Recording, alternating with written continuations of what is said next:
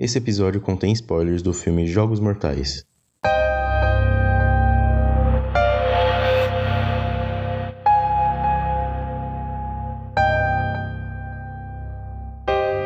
Quando falamos sobre filmes influentes, sempre olhamos para o passado, né?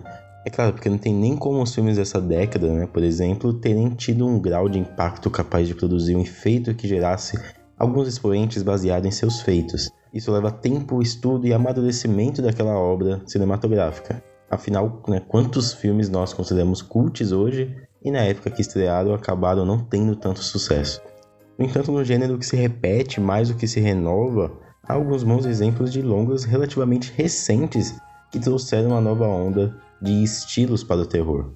Ele teve aí alguns exemplos como Jogos Mortais e Atividade Paranormal que recentemente chacoalharam aí o gênero e fez a partir dele surgir muitos outros filmes parecidos. Jogos Mortais, inclusive, foi um dos únicos longas do gênero que conseguiram fazer aquilo que clássicos como Psicose, Halloween, Tubarão e O Exorcista fizeram, ter uma trilha marcante que faz você lembrar dele na hora. Relacionado a isso, também temos uma trama que traz questões muito atuais e a fragilidade dos valores que a sociedade prega. Hoje eu vou falar sobre como a relação dos conflitos pessoais dos personagens de Jogos Mortais se espelham na trama geral e nas discussões que o filme traz. Meu nome é Alisson Cavalcante e esse é mais um episódio do podcast Colastron.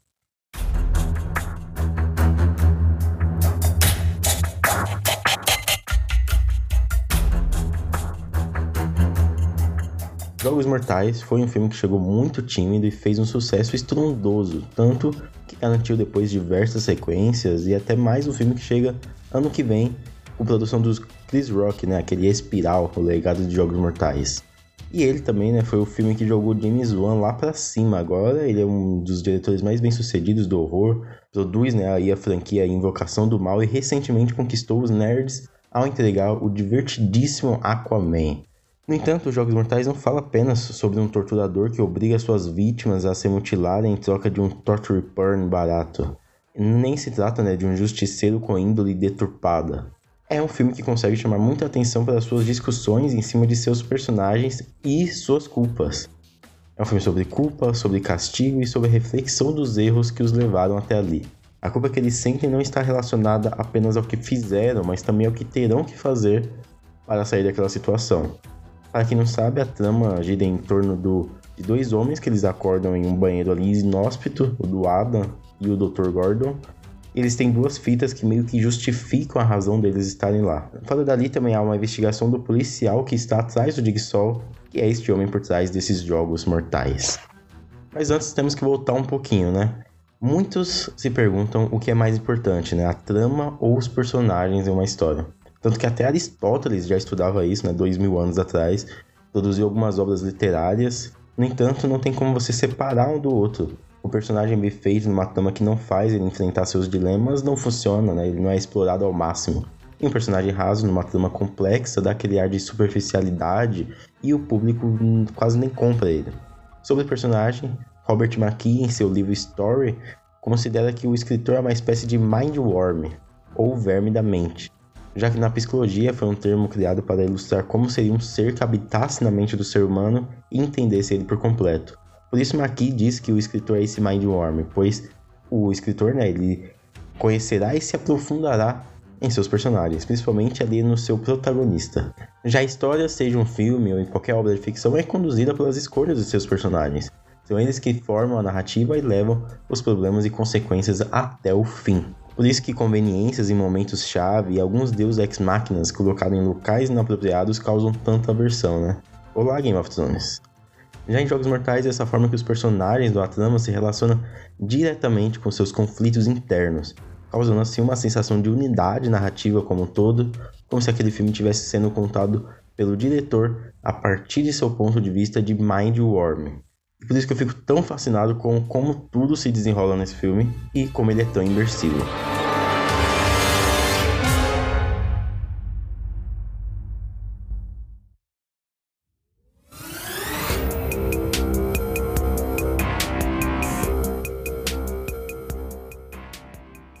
Mas aí vamos aos personagens agora. Dentro do banheiro temos o Adam, que é um voyeur, né? Ele é um fotógrafo investigativo que ele é comprado pelas pessoas. E segundo a sua descrição na sua fita, né, leva a crer que o Jigsaw acha que ele é um cara vazio por fazer tudo isso. Ele passa tanto tempo vigiando e perseguindo os outros que acaba não olhando para dentro de si. E por isso Jigsaw quer que ele assista à sua própria morte. Junto com Adam temos o Dr. Gordon, um cara que pouco sabemos o que ele fez, mas a percepção de Jigsaw é que ele não valoriza a sua família. Ele tem tudo ali ao seu lado, né? Uma esposa, uma filha, mas não valoriza. E aí por isso que ele, um médico que jurou salvar vidas, recebe dicas e maneiras de como matar seu companheiro em troca da liberdade de sua família. Ele teria ali que inverter os seus valores pessoais internos para demonstrar o que Jigsaw queria.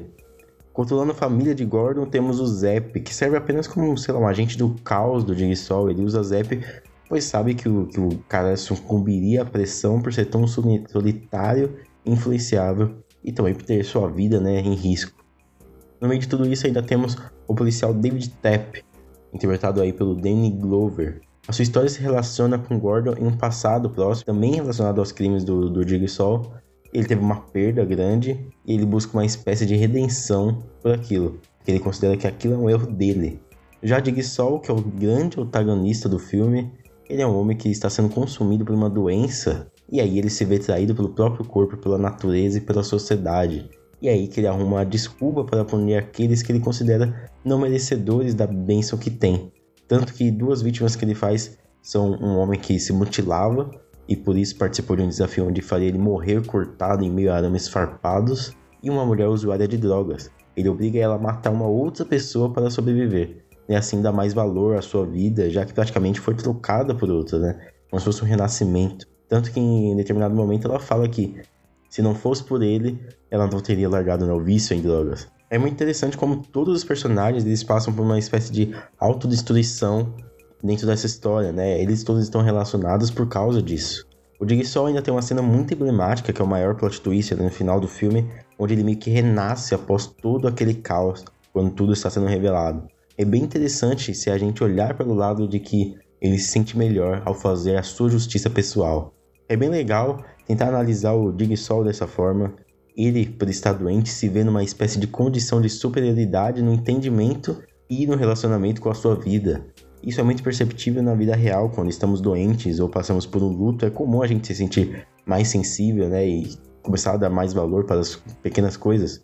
Mas Jigsaw meio que acaba também se relacionando com as vítimas, tanto que quando elas acabam morrendo, ele tira né, um pedaço da pele delas parecido com quebra-cabeça, dando o apelido dele, né? Jigsaw, que é peça de quebra-cabeça. Acho que é isso.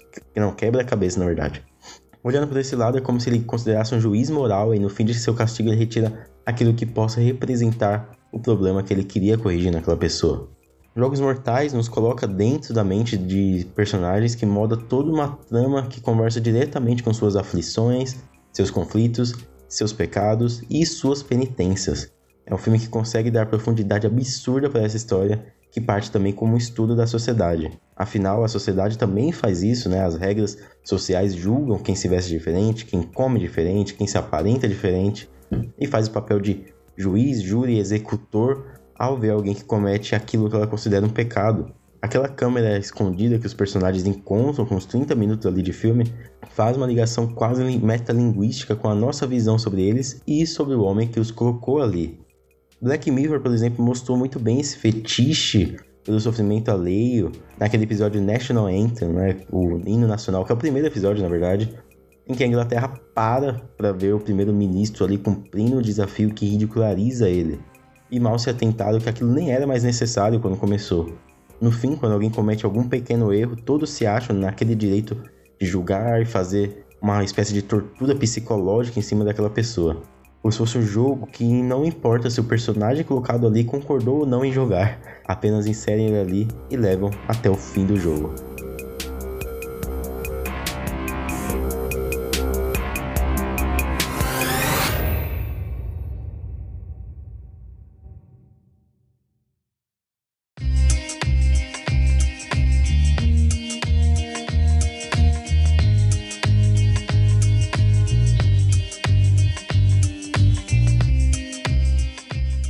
E aí, curtiu esse episódio? Se gostou, vai lá, compartilha com seus amigos, faz todos eles ouvirem.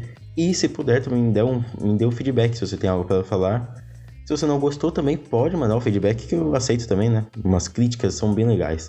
No episódio de hoje eu citei dois autores e seus livros. O primeiro, que eu já recomendei aqui, é o Robert McKee e o seu livro Story, Substância, Estrutura, Estilo e os Princípios da Escrita de Roteiro. É esse nome gigante mesmo. Mas se você pesquisar aí Robert Story, você já acha. E o segundo é Aristóteles, né? O único livro que li dele foi Poética, em que ele fala sobre formas de escrita e narrativa da ficção. Me sigam também lá no Instagram, Colastron, eu sempre posto vídeos e textos por lá, tá bem legal. Também no Facebook no Twitter, todos os lugares mesmo, Colastron. Valeu por ter escutado até aqui, muito obrigado, se cuide na vida e até mais.